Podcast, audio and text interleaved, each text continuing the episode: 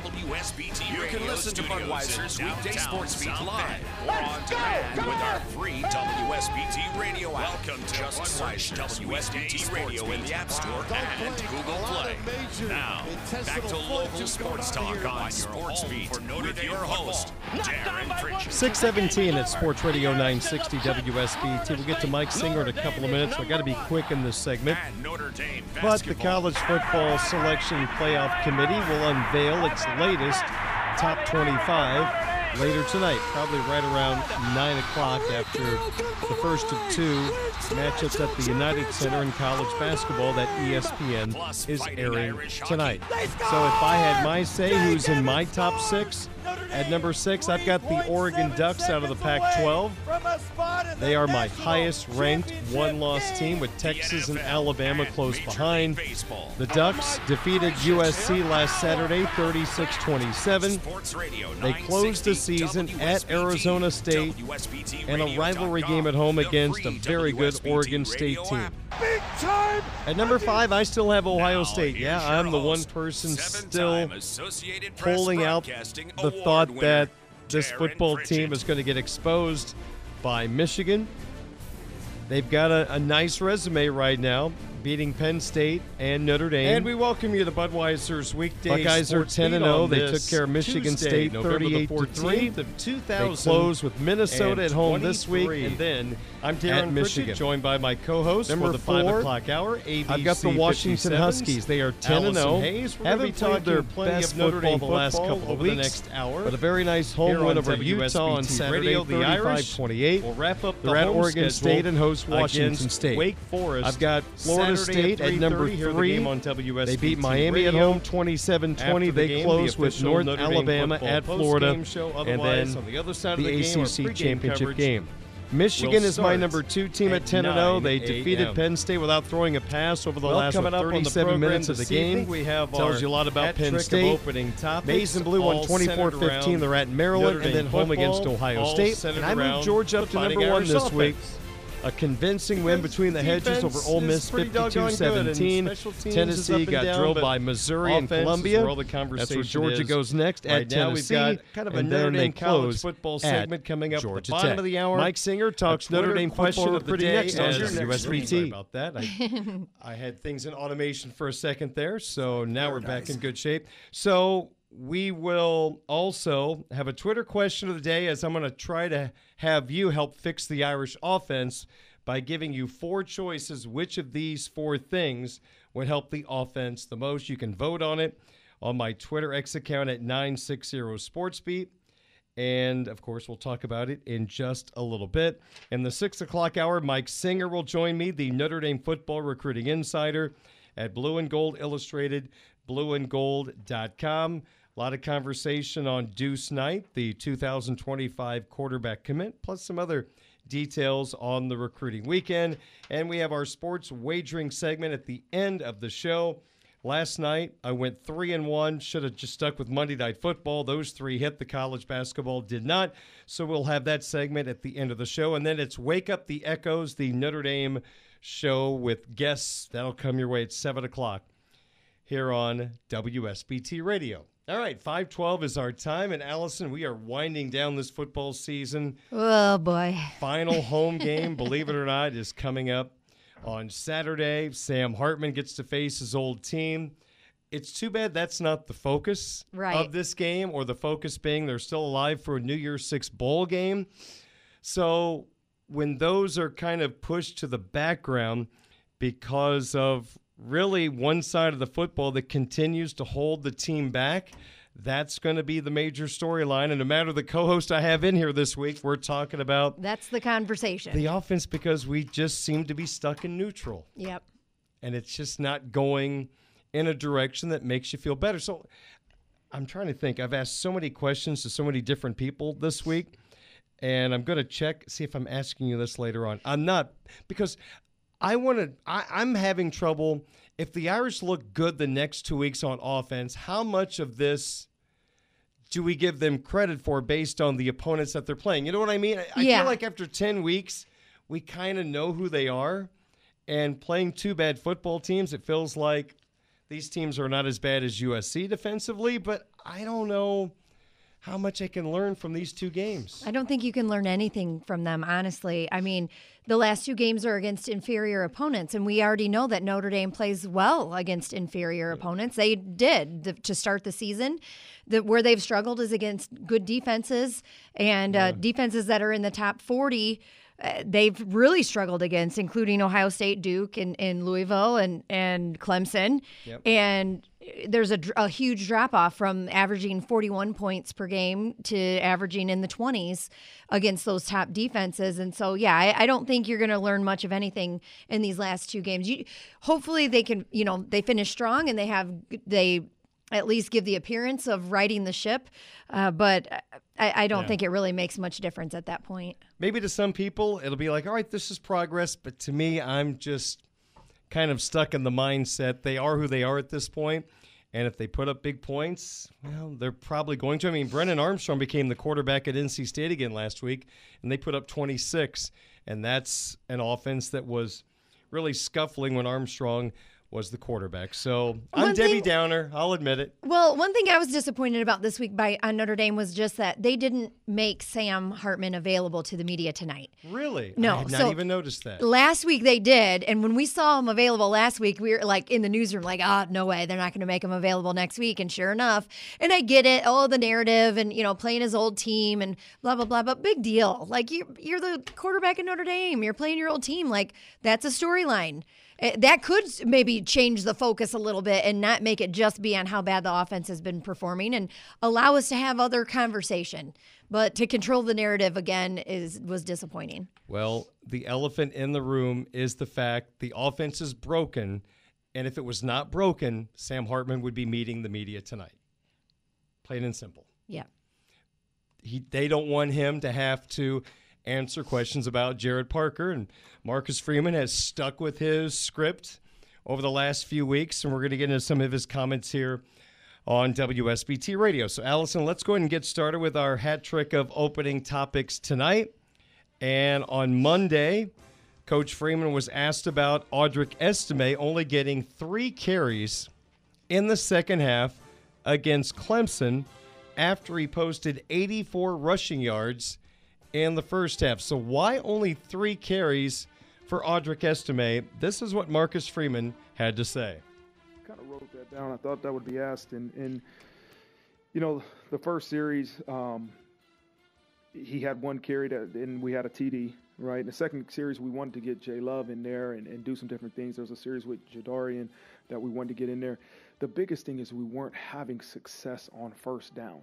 And so if you're not having success on first down, you're in a position where probably have to throw the ball on second down. And if you're not getting a first down, then you can't sustain that drive. And so it's it's more so the lack of efficiency on first down when you're going three out, three and out, or four and out, that that really to me contributes to that. You know, Jay Love, we're going to get him a series. We're, I mean, he's a talented football player. We got to get the ball in his hands. Jadarian, we wanted to get him a series.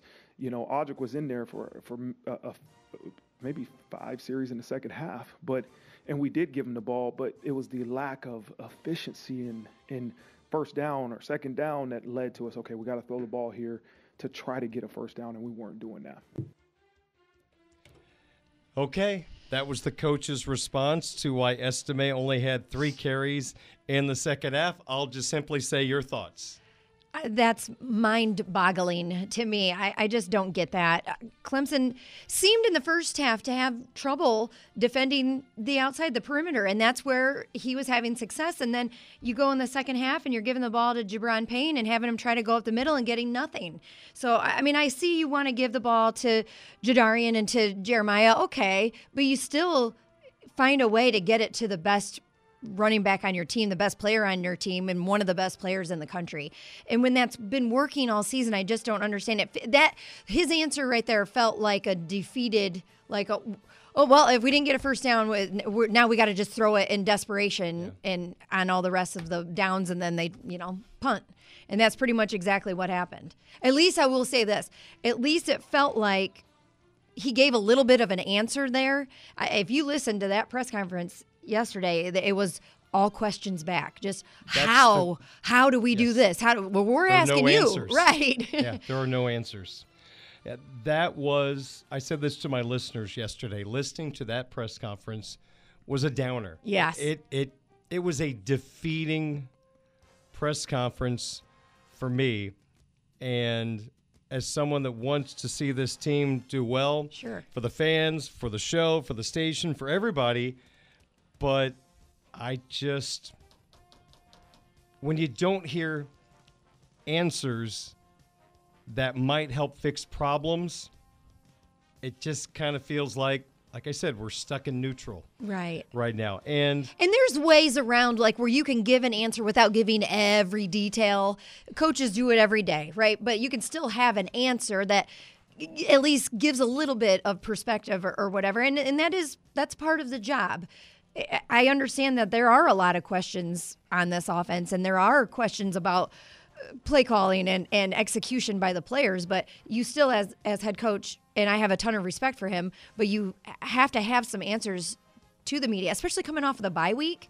Like you had a whole week to figure some of this stuff out, and and that's still just all question marks. It's frustrating. I think the part that wears on all of us, and I think I speak for the fans as well, as it's always the same script and there's never the mention of the offensive coordinator. Right. Maybe we should try a different scheme or, or not scheme, just try do something else with the scheme or adjust this or maybe call this play. It's always on the players.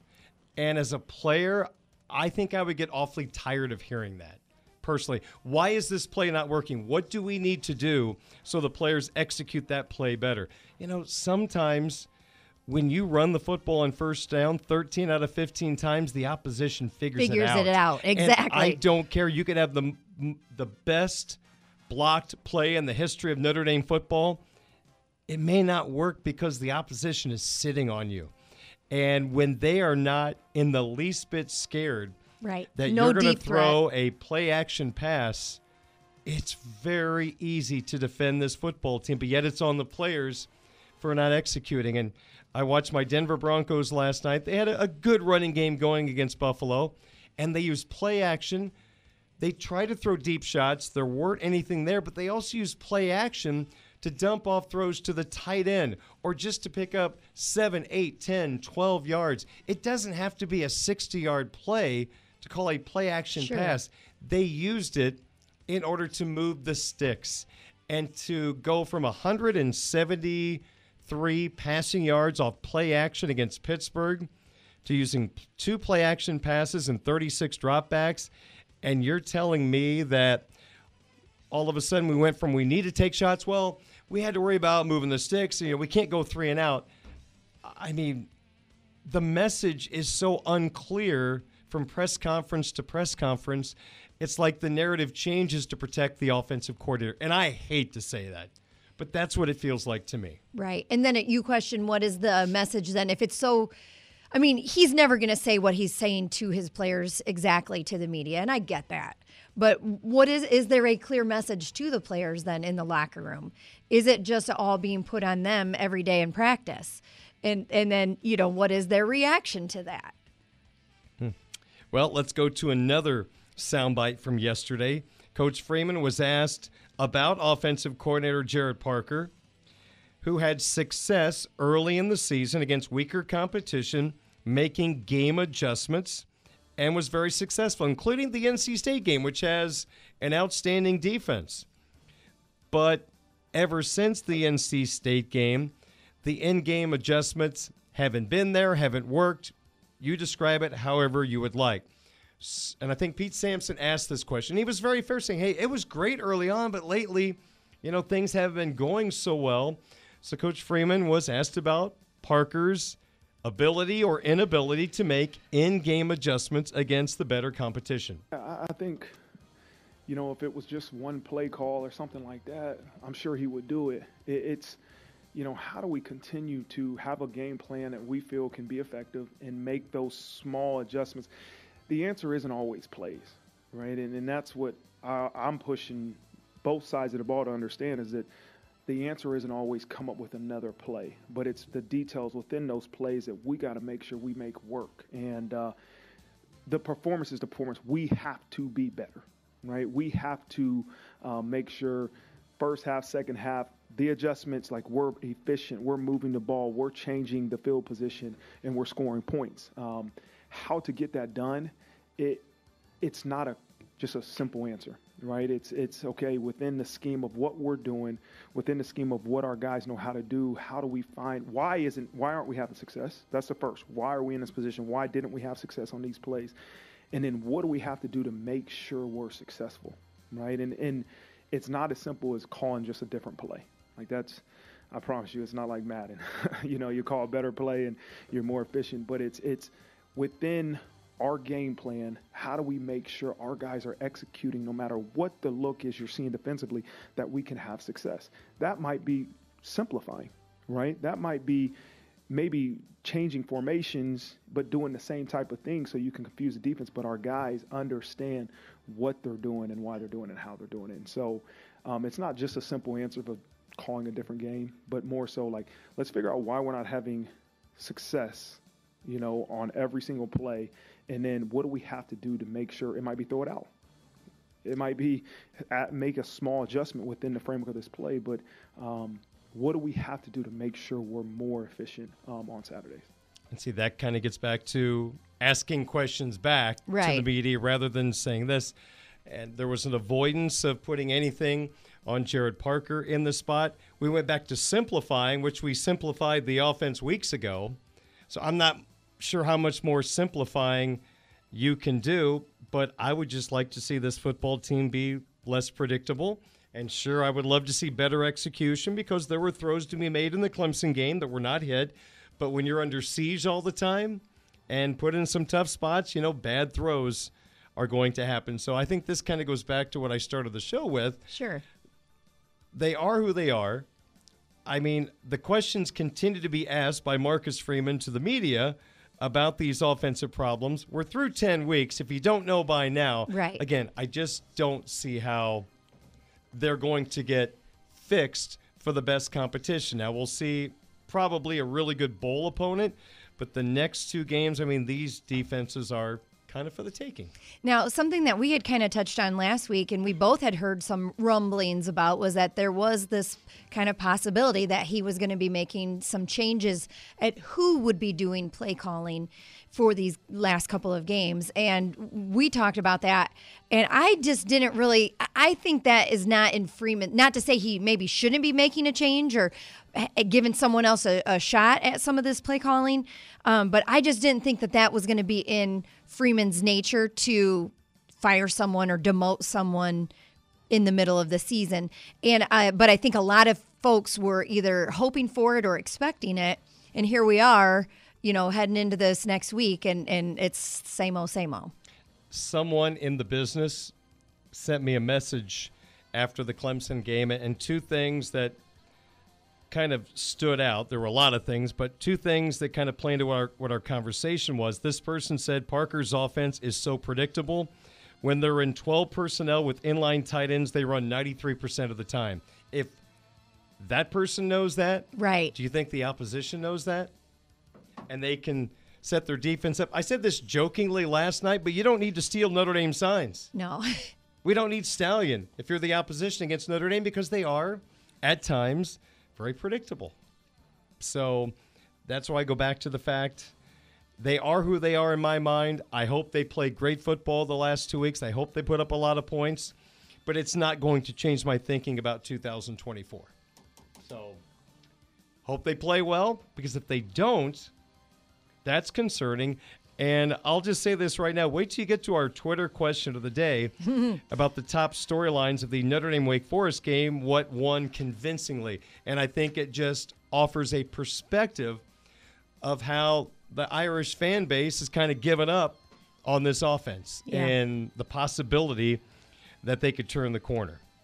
All right. So, assuming Notre Dame wins their last two regular season games as expected, how would you classify this Irish season. Here are some examples. You could call it successful, not successful, what I expected. And this was brought up on a YouTube show I was on. Would you call the Notre Dame season a failure since they've already lost three games? So, I guess, Allison, in your own words, how would you classify this Irish season? Again, assuming They take care of business against Wake Forest and Stanford, and they'll be nine and three going into their bowl game. I'm not dumping on the Irish, but I would I would my word for them was average. It's nine and three. That's where I thought I that they would finish out when we were entering into this season. Uh, as we were getting closer, and then as like you know those first couple of games, and you're feeling really good about it. It's like, oh, maybe they'll go ten and two. Maybe they'll just have the one loss. You know, it'll j- just be Ohio State, and then. Um, but year after year, it's it is what it is. We're, we're seeing Notre Dame being a two to three loss team every year. 10 wins was sort of a standard by Brian Kelly to his credit. Uh, but then there's just not getting past that hump. And I did hope for a better season than what they've had, and especially with that start. I think if the start, I think if the, if it would have been structured differently, and maybe some of these tougher games would have been earlier on, it would have been a more realistic expectation. But when they're putting up 40 points or more in those first four games and it's like ah let's go. And then you get to ohio state and they played them really tough and okay you can kind of overcome that and talk about that defense blah blah blah. But then here we are. It doesn't matter.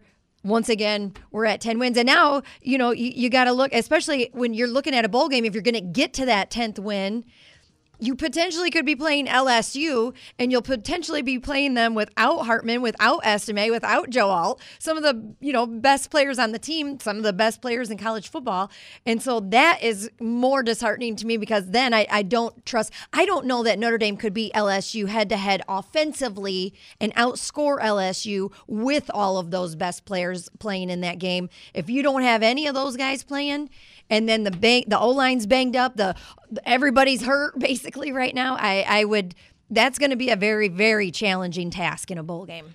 I bet you Hartman plays. I think everybody else you mentioned would not. I just wonder if Jayden Daniels, the LSU quarterback, plays. Yeah, I, that's I don't know a good about point. his NFL draft stock. I Yeah. I have not looked, but that's a guy that may not play. And if they don't have him, they are a totally different football team, to say the least. You know, for me, Allison, I picked them to go ten and two, and even though I'm going to be wrong, they're going to go nine and three. I would say it's a good, solid season. Not bad, not great, just Yeah. kind of That's where I said average. yeah, Eh. it's kind of neutral. And I don't like calling it a failure. And that was brought up in that conversation I was talking about. Failure is a hard word for me. I, I just I can't say this football team is a failure. I'm going to classify it in a different way. The Notre Dame football season, if they go nine and three, is not a failure. I know they didn't make the playoff. They didn't make a New Year's Six bowl game, which are obviously two goals of any football team. But I will say this the way I judge this football team, that in the last two years, the program has taken a step back from the day Brian Kelly left. And there is no reason why it cannot get back to that point, if not go further. The recruiting of Marcus Freeman and his staff are off the chart. It's very, very exciting. But you have to develop. And you have to put the players in the best position to succeed. And you have to teach them how to execute. so I will say it's not a failure, but it is a step back from the day Brian Kelly left. And I hope it can get back beyond that. I mean, Brian's last five years, like you said, he averaged 10 wins per game. And I believe only one time in those five years he needed a bowl game to, To get, get to, to the 10th win. Just imagine this. And again, trying to classify this season, I think, is difficult. But if they win their next two, they're nine and three. If they lose the bowl game, they have the same record as last year. when you could argue that Notre Dame did not have a Power Five starting quarterback on their roster to get to nine wins. Buckner and Pyne are marginal Power Five starting quarterbacks. If they're in the MAC, if Sure. they're in the Sun Belt, I can see that. I just don't think they're Power Five starting quarterbacks. So if you won nine games with them and you won nine games with Sam Hartman and you had the best left tackle in college football, Right. according to Mel Kiper, you got the number two running back in the NFL draft. You had a defense that played very well, and you're going to end up with nine wins. Again, not a failure, but that's a step back from where we were with BK before he left to LSU. Yeah, and I think it's just it just it's like you said, it's not a failure, but it does it's a, it's disappointing. There was just so much promise and and maybe too much was put on to Sam Hartman because we all did. I mean, I did too. And imagine it was like, oh, these touchdowns, he's so great. He's it's going to be this benefit and and, and a, a, an advantage in every game. But then it seemed like there was so many games that came out that it was like, oh, well, uh, but against Clemson, but against whoever, Louisville or whoever it was they were playing, NC State or Duke or whoever, he played really bad against them. He had, you know, three interceptions against them every time he played. He got sacked six times every time he played them. And it was like, well, we kind of lost sight of all of that. We got so excited about yeah. this, you know, shiny new toy and all the touchdowns and the ACC record and everything. And it's like, well, he had a lot of touchdowns, but he also didn't have a lot of wins or a lot of um, success, I guess. And they were one second away from beating Ohio State. Who is still number one in the college football playoff rankings. And from where we were at that moment to where we are now, hard to imagine. Really is hard to imagine. I did ask this on Twitter last week and got some really interesting responses. And this is just off the top of your head. If magically Notre Dame got to replay the three losses, mm-hmm. would any of those losses turn into victories? So I gave people the choice which of the three losses would most likely turn into a win Ohio State, Louisville, Clemson, or the other choice was they would still lose all three. First, let me ask which do you think won? Because I was shocked by the answer. Uh, what what was the the way the questions were structured again? Say that. So, which of the losses, if the game was played again, would they be most likely to win? Ohio State, Louisville, Clemson, or they would still lose all three? Hmm, and you're saying which one? Uh, they would still lose all three. Is that what the choice was, or was that what the fan said? Ohio State won. People feel oh, like they would have beaten Ohio. That State. would be my choice, actually. Really? Yeah. Hmm. Oh, and that's because of the mistakes made in coaching. I, I, think there could have that could have been the deciding factor in that one. It's, I mean, it was in a sense. You know, well, it doesn't come down to one play, but in that that sense, there, they had opportunities, but it literally yeah. came down to that play, and you didn't have enough guys on the field, and so you, you have a chance to redo that, and you got your other guy out there, and you're loaded and, and ready for it. Then uh, they had a, at least had a chance.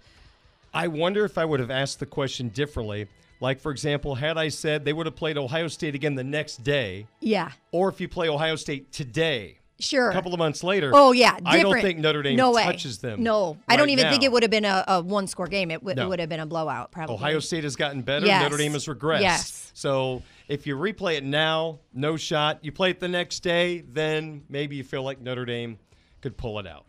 But yeah, it was tight voting. That one with 39%. I think Louisville was 33. To me, Louisville lost to Pittsburgh. Ugh.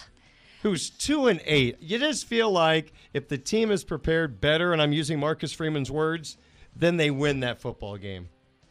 They, they lost that game that before game. they even took the first snap. Like that, just being there in person and feeling it and seeing it, it was so dead. They were so dead at that point, and there was just no juice at all.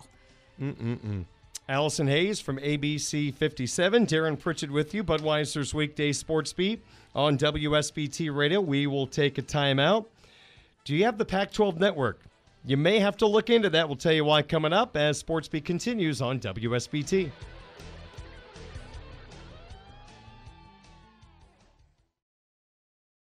A Michiana tradition continues. Welcome to Budweiser's weekday sports beat on Sports Radio 960 WSBT. Here's your host, Darin Pritchett. I'm also joined by ABC 57's Allison Hayes on this Tuesday, and we look ahead to Saturday. ABC 57 kickoff will be live at the University of Notre Dame. That's right, 10 to noon. We have a really great feature based show this week, which we haven't always been able to get into really good long form storytelling, and we've got some really good ones, including a great one our Levon Whitaker is working on with uh, Jeremiyah Love and this amazing tradition that he does with his dad before every game. His dad comes down, they find each other, and he whispers into his ear, into his helmet, and he, and it's just wow. like a really moving thing. Uh, so you'll you don't want to miss that. I, I, have a great story on a local kid who not fo- Notre Dame related, but it, it's we tied it in, and, and I'll have a surprise to to make this tie-in connection to Notre Dame. But his mother was in a car accident and was in a coma for five years, and she woke up, and she is. I mean, she's, you know, suffered brain damage and she's got a long road ahead of her. But they told her, they told the family, pull the plug. It's she's never going to be the same if she survives. She won't breathe on her own. She won't do any of these things, and she is breaking and defying all of the odds. It's just amazing. Uh, you don't want to miss that. And then the special connection that we tied in with Notre Dame is really cool. Something different than how we uh, aired it originally. Okay, very good. That is going to be from 10 to noon. 10 to noon ABC. Also, we have also a special story on the Notre Dame fight song too. That's really cool. You don't want to miss that one because it's like the 100 year anniversary of the the Notre Dame fight song or something along those lines. Okay. Well, it sounds like we're going to have to have Tom Rinaldi tissues. yes. Watching the we show We got some Saturday. emotional ones for sure. All right, check it out. ABC 57's kickoff show Saturday from 10 to noon, live from the University of Notre Dame. So we get through Wake Forest, then we get to the season finale at Stanford, and we now know that the game will kick off at 7 o'clock Eastern Time. And this Notre Dame Stanford game, normally on Fox or ABC, you know, very easy to find. Well, check your local listings used to be a, a saying that we heard all the time. Notre Dame and Stanford is going to be on the Pac 12 network. And apparently, this will be the final ever live Pac 12 football game on this network, which is going away because teams are going elsewhere, except for Washington State and Oregon State. So, I guess, have you looked to check? Do you have the Pac 12 network? Wah, wah, wah. No, we do not. And uh, I read on social media, I wrote these down because I, people are going to be looking and trying to figure it out. So uh, I heard that if you have Amazon Prime, you have access to an app called Freevee. And apparently Pac 12 is available on that. But we have Amazon Prime. And my husband did some digging and he said, no, he doesn't see anything about that. So I'm not sure. and then uh, I also heard Dish, Spectrum, Fubo and Sling all may have it. So you if you don't have those, you could even try it, do like the free trial. And then we've been looking into what bars locally will have it. I know for sure the linebacker will. Of course. And O'Rourke's will. We've gotten that confirmed. I've reached out to a bunch of other local bars too to, to find out. So we'll we'll have that on our show on Saturday as well. But we'll try to help you find it so you can watch it. if the game was on an Australian channel, the linebacker You're would right. have the game somehow and some way. Yeah, Fubo, I guess, is going to be my best option to watch the game. I'm going to borrow someone's Oh, there you go. Yes. username and password in order to watch this game. But man, Pac 12 network. Well, and what is even crazier is uh, ESPN had the option on it, I guess, and they chose Cal USC or excuse me, Cal UCLA instead of Notre Dame Stanford. Which, yeah, that's not a great matchup, but it's still Notre Dame. You think you'd get a bigger audience for any Notre Dame game? If you're not a Notre Dame fan, I mean, why would you want to watch Notre Dame Stanford? It's just it's it happens every year. It's going to be a throwaway game, so that's tough. That, that's surprising. ESPN went a different direction. If, if they wanted to bid on the TV contract, maybe it would have been in their best interest. To say, hey, we'll we'll Right. take that game. All right, so just check your streaming service, what cable or satellite provider you have, and start looking now for the Pac 12 network. And if you don't have it, start making plans if you want to watch, if you want to watch this game Saturday at 7. Of course, we've got it right here on WSBT Radio, and the price is right. I mean, it's free to listen to Paul Burmeister and Ryan Harris. Those guys are so great too on the radio. By the way, I mean I love to listen to them. I, I it's sometimes I've even tried from inside of the press box to tune in so I can listen to their radio broadcast along with what I'm watching because I just I like their the way they call a game. for all the people out there that say they need to be doing the game on TV. You know what? They're good, but leave them alone. They do a great job Right. on radio. They're just fine on the radio. Maybe NBC will make adjustments to TV next year, but leave Paul and Ryan alone. They're doing a great job on radio.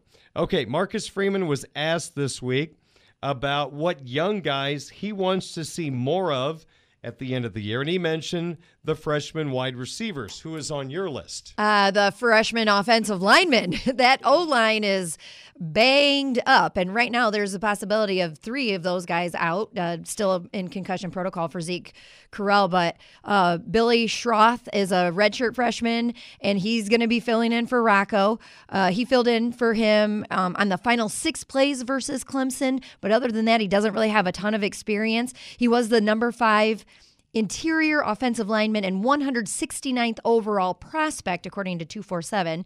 And then um, redshirt freshman Ashton Craig. We did yep. see him in, in, against Clemson, but that's your third string guy right there, and um, that's a tough call. You know, I mean, that's a tough position to be in, but he did the best he could. It was not a great outing for the O line, especially late in that game.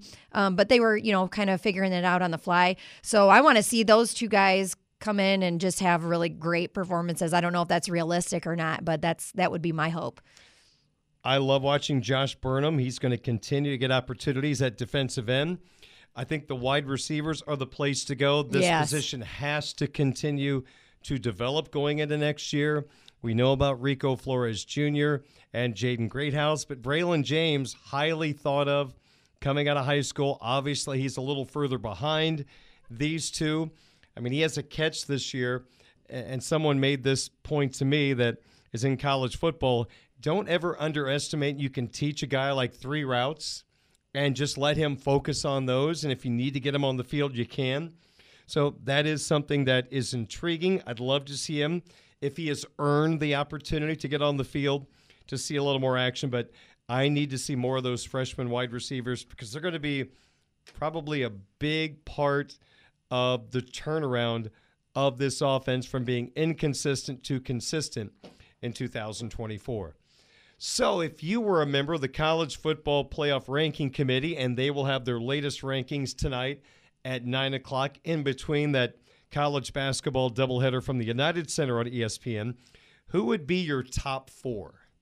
I have Georgia at number one. I know they haven't necessarily played the toughest schedule. They've had a few uh, close calls, but I just think they're just a, a really good – complete team. Um, whereas Ohio State, I think, I mean, they're still a good team, no doubt, but I moved Ohio State to three. I, I think they still are just going to get the, their quarterback play is is like getting the job done, but not spectacular. Michigan's my number two team. I know they've played cupcakes for pretty much their entire schedule, but they are absolutely dominating everyone, anyone that they play. And and they were dominant against Penn State. I mean, look, Penn State's offensive coordinator gets fired after that game.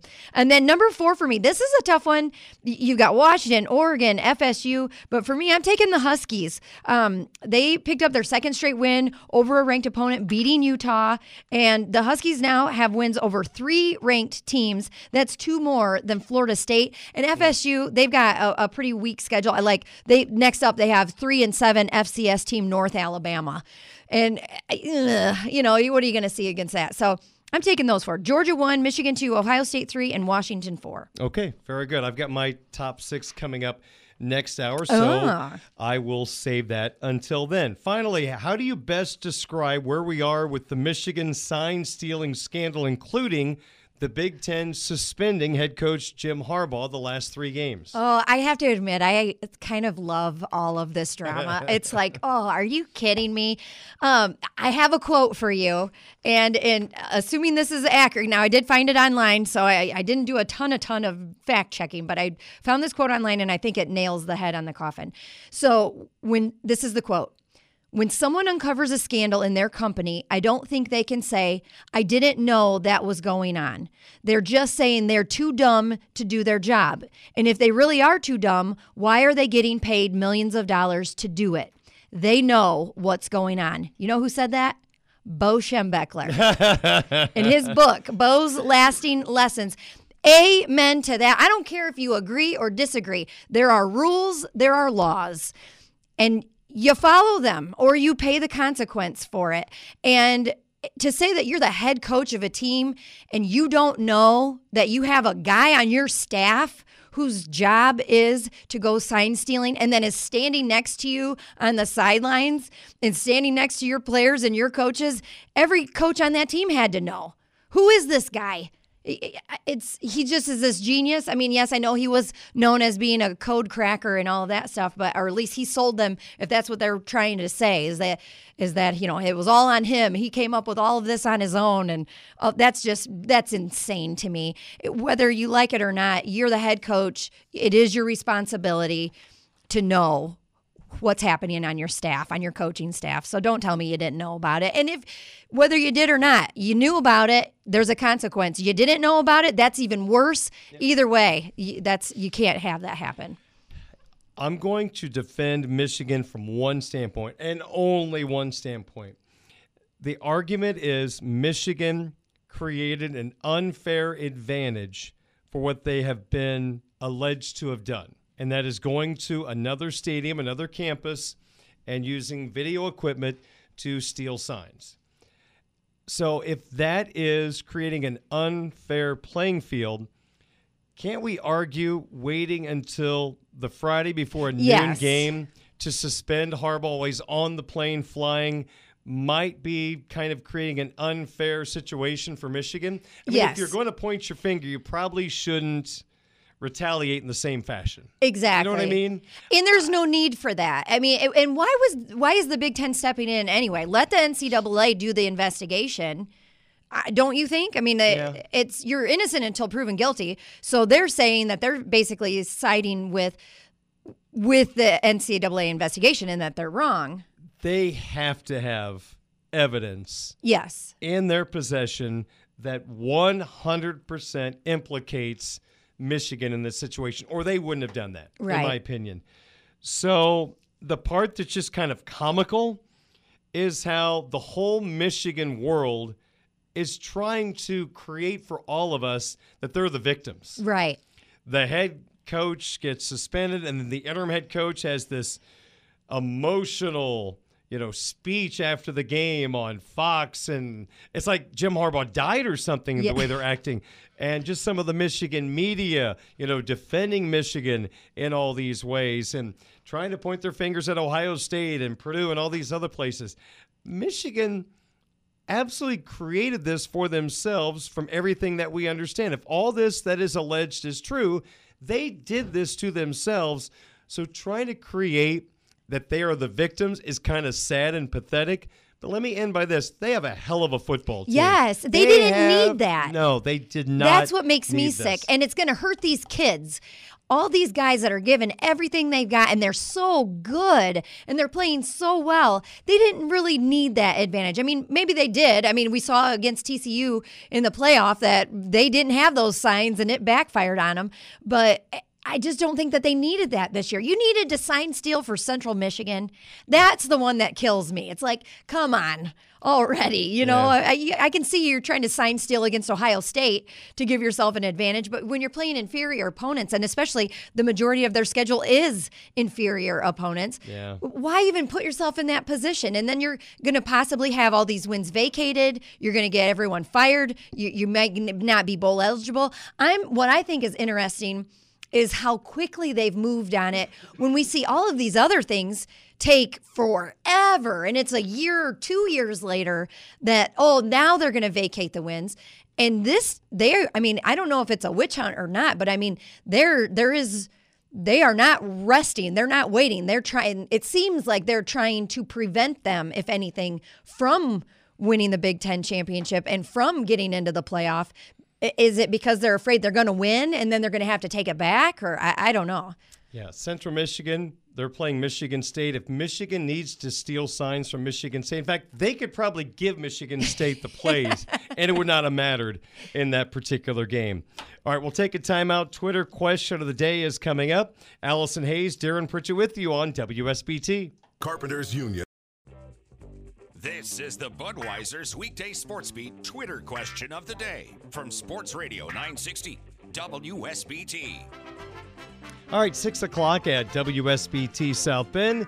ABC 57's Allison Hayes, Darin Pritchett with you on this Tuesday evening.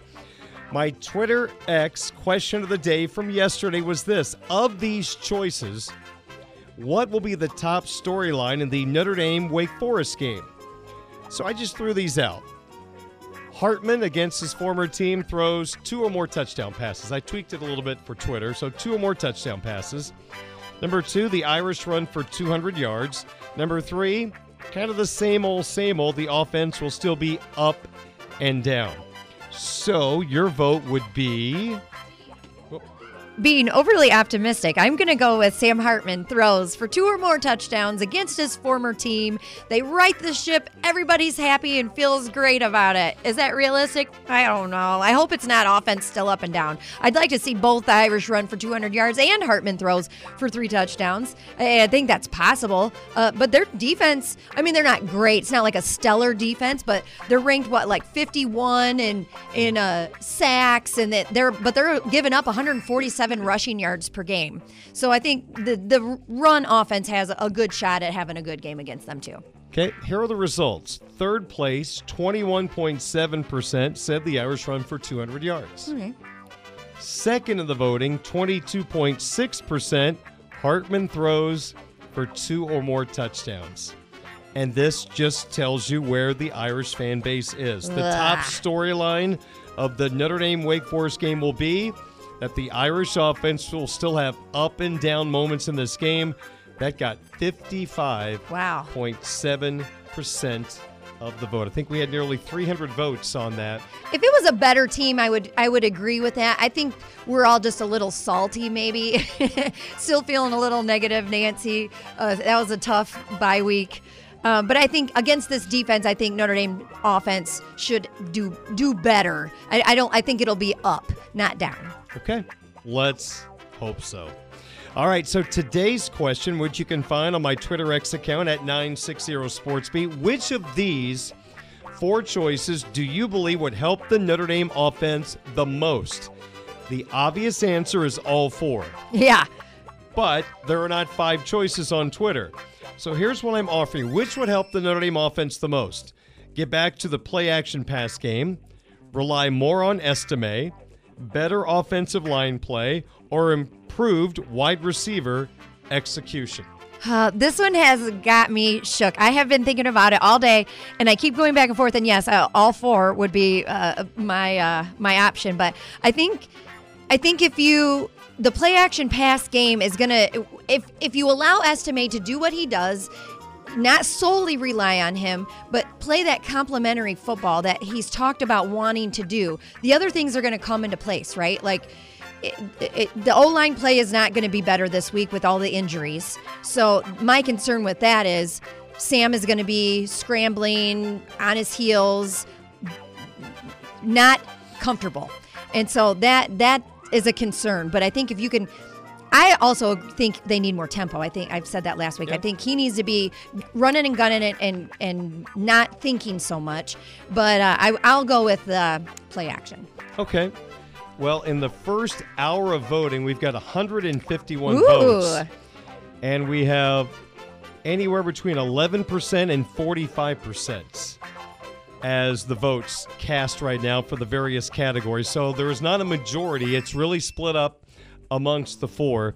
So we'll see how this plays out. If you'd like to vote, go to my Twitter X account at 960 SportsBeat. Wow, a lot of people are voting. Just as I'm sitting here, 20 awesome. more people voted. So this has caught the attention of the Irish fan base. Okay, again, ABC 57's kickoff show is 10 to noon on ABC 57. We will be live uh, from campus. We do our show at Purcell Pavilion. I think we might be moving it back inside one last time. It's kind of it's nice weather, but it's going to be really cold in the morning. I don't so we'll see, but uh, we'll be inside, and we we just have a, another really great show in store. It's one of those ones where you can kind of flip back and forth, and whenever you come back to us, we're always going to be talking Notre Dame, and we always have something different that you won't find anywhere else. All right, very good. So Allison show is 10 to noon on ABC 57.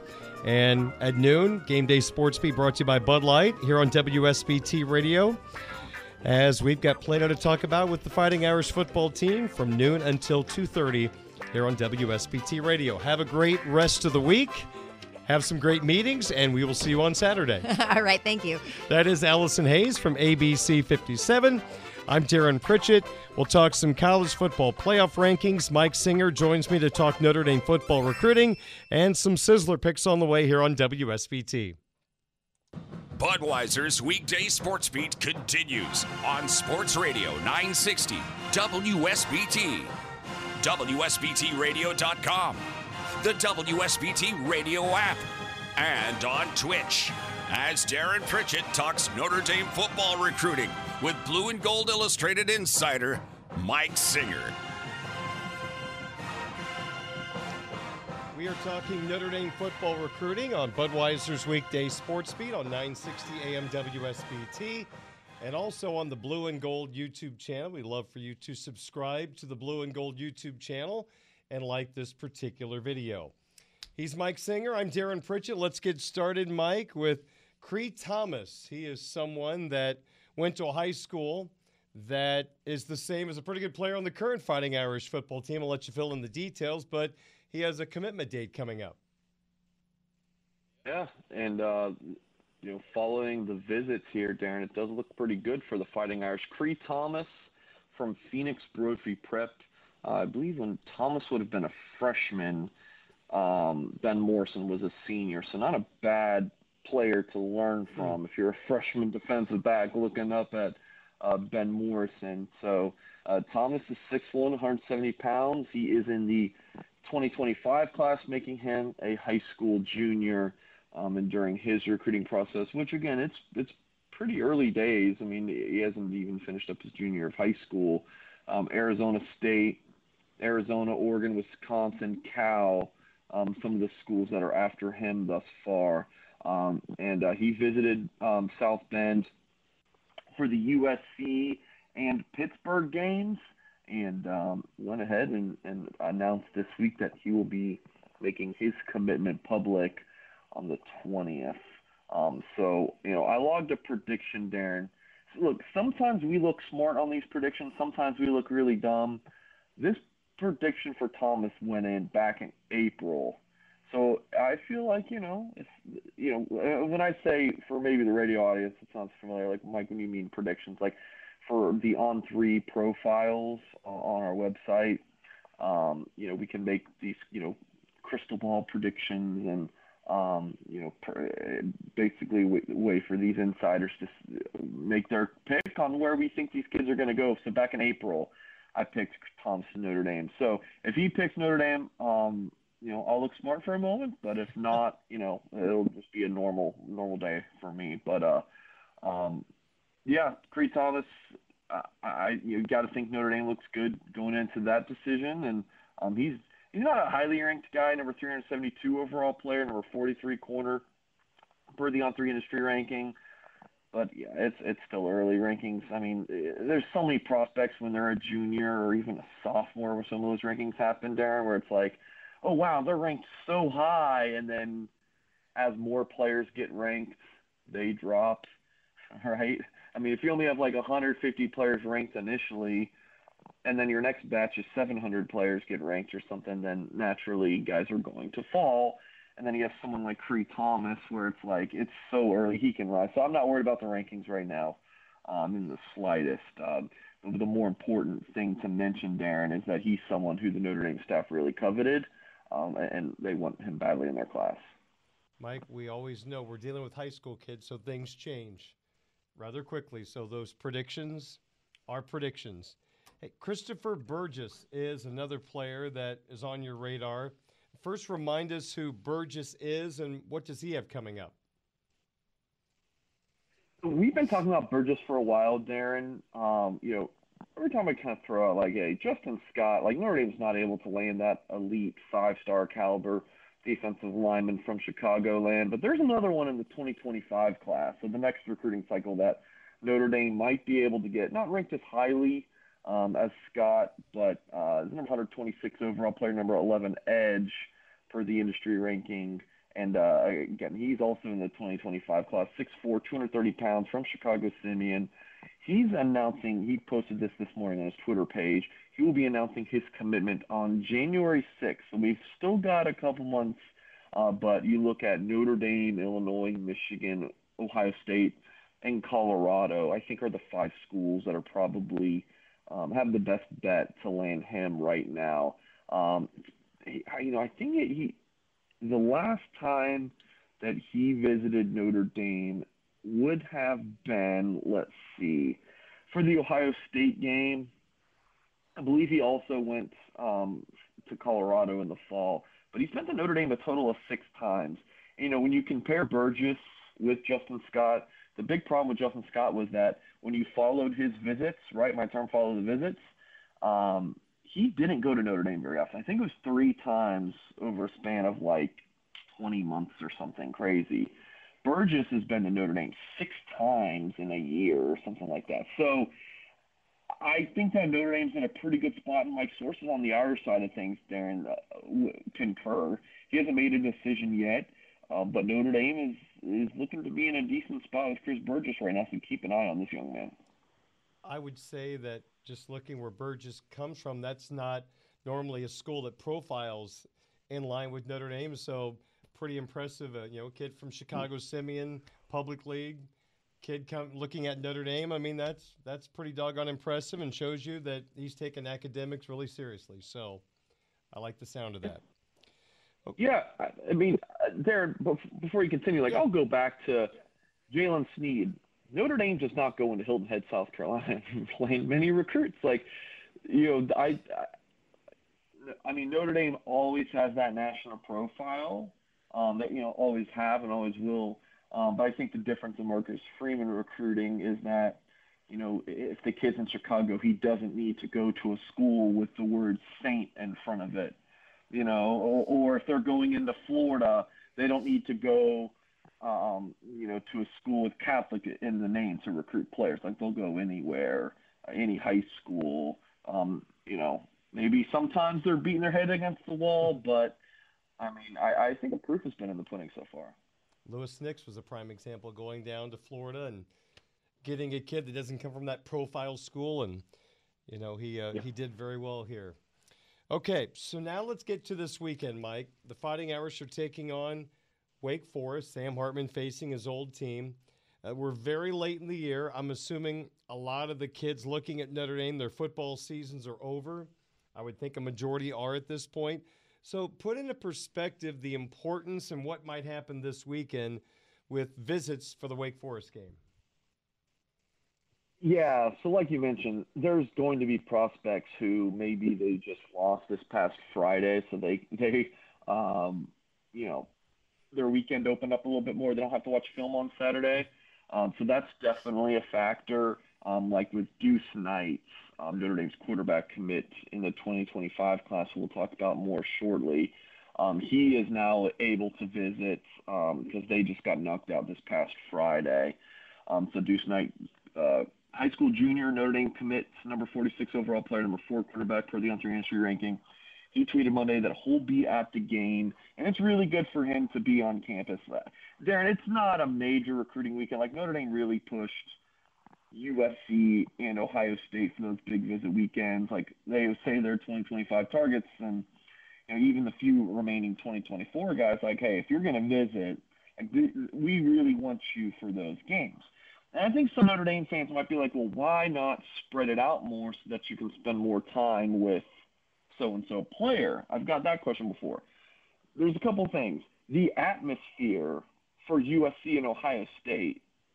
Darin, can you compare that to Pitt and Wake Forest games? Like, I mean, the atmosphere in Notre Dame is always going to be great, but Ohio State is like, you know, those weekends are like nothing you've ever seen before, right? That was impressive. That was a big one. So that's that's kind of the thought process, and also those visits, like Notre Dame is able to schedule to work out to everyone.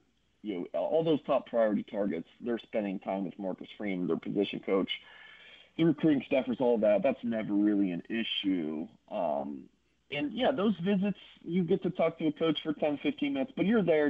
It, it's for the game day atmosphere. Those spring visits where um, spring, summer visits, and even in the winter after the season's over, those are more of the you know, we're going to uh, get a full experience of the campus and have all these coaches meetings. Like that's when those things take place.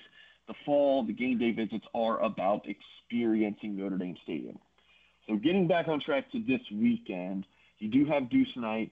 we'll have the full list, you know, and, and confirm that throughout the week at blueandgold.com. So if you're wanting to know every single player coming in, we're not going to cover that in this uh, interview, Darin, but uh, just a few names. Kyngstonn Viliamu-Asa from St. John Bosco, Bellflower, California.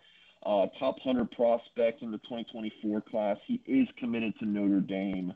Uh, picked the Irish over USC, Ohio State, and others back in the summer. I think it's a good sign that he's now taking his yeah. third visit from Southern California out to Notre Dame. If there's any concern about him, I, I think it's really put to bed at this point. And not that there was any signs of like, oh, he's going to decommit, but I mean, Notre Dame going into these powerhouse programs in Southern California and landing some of these kids and uh, holding on to them has proven to be difficult over the years. I mean, think back to C.J. Williams a couple years ago, committed to Notre Dame. Um, he was a big-time receiver at a modern day, one of the best programs ever in the country. What happened? He didn't get to Notre Dame in the fall and then flipped to USC before signing day. The difference being follow those visits, guys. Kyngstonn now visiting third time this fall. So I think Notre Dame looks really good to hold on to him. And I mean, Notre Dame has such big plans for him. And my Fighting Irish sources believe that there's a decent chance that he could start as a true freshman. I mean, a lot of turnover at the linebacker position, position for the Irish after this season. Kyngstonn has a good chance to play a ton this upcoming season. And then last but not least is Ivan Taylor, who Darin we talk about just about you know every couple of weeks on this show. Um, you know, the son of Ike Taylor, you know, a defensive back for the Pittsburgh Steelers for a decade. I believe he won two Super Bowls. His son is Ivan. Um, public school in, in, in, the Orlando, Florida area, West Orange High in Winter Garden. Uh, big time safety, number 103 overall player, number eight uh, player at that position. Was just on campus for the Pitt game. A couple weeks later, he's going to be back um, for that Wake Forest game. And he told me after um, the Pitt game that Notre Dame was his number one school, and you don't see that a ton where a player just outright says, "Hey, this is my favorite school." Though usually kind of play it coy. Uh, but he was like, "Yeah, Notre Dame's." I Darin, I even asked Ivan Taylor, kind of guy said, "This is a four-star, big-time prospect, great, you know, NFL bloodlines." I was like, "Hey, where do you want to go for other visits after this Notre Dame one?" He says, "You know, USC. I would like to see, maybe like to see Wisconsin." but really, I just want to get back to Notre Dame, and and he certainly will be this weekend. So, um, Ivan Taylor definitely looking like the headliner for this this recruiting weekend. Mike Singer, Darin Pritchett with you. Our Fighting Irish football recruiting update on the Blue and Gold YouTube channel and on WSBT Radio. You mentioned Deuce Knight a couple of moments ago, 2025 quarterback commit. Why don't you offer some thoughts, and I think you might have a video as well, to kind of offer perspective of Deuce's season down there? Yeah. So uh, again, for for folks watching on YouTube, you know, you'll get to see these highlights. These are very exciting, and for for Darin's radio audience, um, you know, you'll just have to to take our word for it. You could definitely um, find his, his highlights uh, on his huddle page. You could just Google Deuce Knight huddle, um, and those junior highlights will pop up. So he posted his, you know, his junior season's now over, so he posted his, you know, eight minute highlight tape. And if I remember correctly, this is all from his time at George County in Lucedale, Mississippi. He started the year playing three games at Lipscomb Academy in Nashville. So he transferred from George County to Lipscomb over the summer, played in three games, completed 57 of 108 passes for 627 yards, two touchdowns and also added three rushing scores. Um, and then ended up transferring back to George County. Uh, had to sit out a couple games just due to Mississippi transfer rules, and then in seven games, 84 pass attempts, or excuse me, 84 completions on 108, 157 pass attempts, 1,420 yards, 15 touchdowns to just two picks, 64 carries, 340 yards, eight touchdowns uh, and did have four fumbles lost. But um, Darin, he just it, it, it kind of looks effortless, and yeah. uh, he, I mean, the competition is, is not bad at all. Uh, uh, you know, you know, you know, remember that rant a few weeks ago, Darin, when I'm talking about high school competition. But I will say, I mean, he's playing against Division One players regularly, um, and I remember, you know, when I went to go see him in early October, talking to him about kind of how he describes himself as a quarterback. He's like, listen I'm just a quarterback who was gifted with this running ability. I mean, he truly is a guy where it's like he can sit in the pocket and dice you up. That's what he would like to do first, but he can run the football. Um, and uh, yeah, he's impressive. I talked also during that visit. I talked to his high school coach on improvements that he's seen in Deuce from sophomore to junior season, and he said the biggest thing was the quickening up his release and you know it was a longer winded just entire throwing motion from him deciding I'm going to throw the football to releasing the football was longer and he tightened that up um, and uh, yeah Darin he's great Gino Guidugli was just at his high school this past Friday my sources told me that Guidugli was really really impressed with what he saw and it was a lo- two point losing effort 41 to 39 that score was and Deuce was impressive in front of his future quarterbacks coach. In that game, 21 of 33 pass attempts for 291 yards, two touchdowns, two picks. Uh, also added 86 rushing yards and a score um, in that context. So now actually we're seeing a little Lipscomb Academy. So I lied on that earlier. So does have some of his Tennessee highlights in there um, as well. So yeah, big time player. And for folks watching on YouTube right now, on this little rushing score, do you see that guy standing next to the goalpost in that burgundy shirt, man? Do you see that? I do. Okay. That's me. That was me at that game. I know. I remember that play. So, um, yeah, big time Mike Singer making the uh, making the film. So yeah, that, that's Deuce Knight. I couldn't be more on, more high on him as a player and as a young man. I think Notre Dame's getting a really good one, Darin. I don't want time to fly by, but based on what we're expecting next year with probably a, a quarterback being brought in from the portal to compete for the starting job, if not win it. When we get to 2025, Mike, I mean, it's going to be hopefully a wonderful competition if everybody stays. I mean, you think about the quarterbacks that could be on the roster. Uh, Mike, that's a situation where it's not a moment where people always say, well, if you don't have one quarterback or you don't, if you have two, you have none. Yeah. That's not the case with Notre Dame. If these kids develop the way we think, man, that competition is going to be special. The quarterback position always fascinating at Notre Dame. What they do this upcoming season, uh, yeah, like do they take another Sam Hartman where it's like, hey, you're coming in to be the guy, we're just kind of going to go for it this year, or do they bring in a depth piece, you know, who could be the starter, could be the two? It's it's truly an open competition between Angeli and Minchey and this transfer, and maybe even Carr, um, depending on how quickly he can get up to speed as a true freshman. Because, yeah, I, I would like that. And then when you go to 2025, it's truly wide open. It's it's anybody yeah. at that point. Um, and this whole four scholarship quarterbacks thing, while I do think Marcus Freeman is kind of using that as an excuse to really just improve the room overall. Um, I do like it, and I think that they will stick at four. I don't think Minchey or Angeli would leave. Um, Minchey wouldn't make sense. He's just going into his sophomore year. Usually it's fine. You're, you're not expecting. Angeli would be the one to keep an eye on. It's. Dude, I've always said this. When it's your junior year, you're starting or you're gone. That's just how it goes. I do think Angeli might stay though because um, I, I think that he loves Notre Dame, um, and even if you sit in your junior season, he redshirted as a freshman. He still has two years to start at Notre Dame for fourth and fifth year. Um, so uh, yeah, it would be something interesting to kind of keep an eye on there. And that's, I mean, Marcus Freeman knows how to give the media content. I don't know if he's doing it on purpose, but he, you know, he's doing it. We have so much to talk about this off season with with the quarterback position.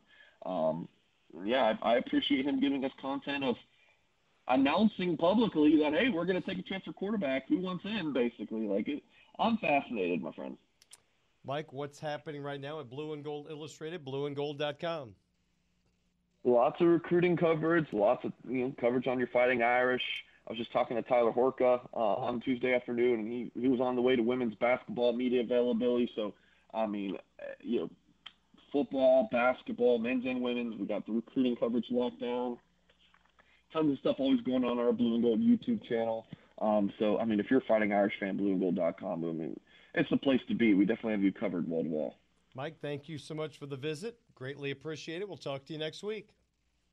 All right, sounds good. Thank you, Darin. That is Mike Singer, the Notre Dame football recruiting insider at Blue and Gold Illustrated, blueandgold.com. Sports Beat continues next on WSBT.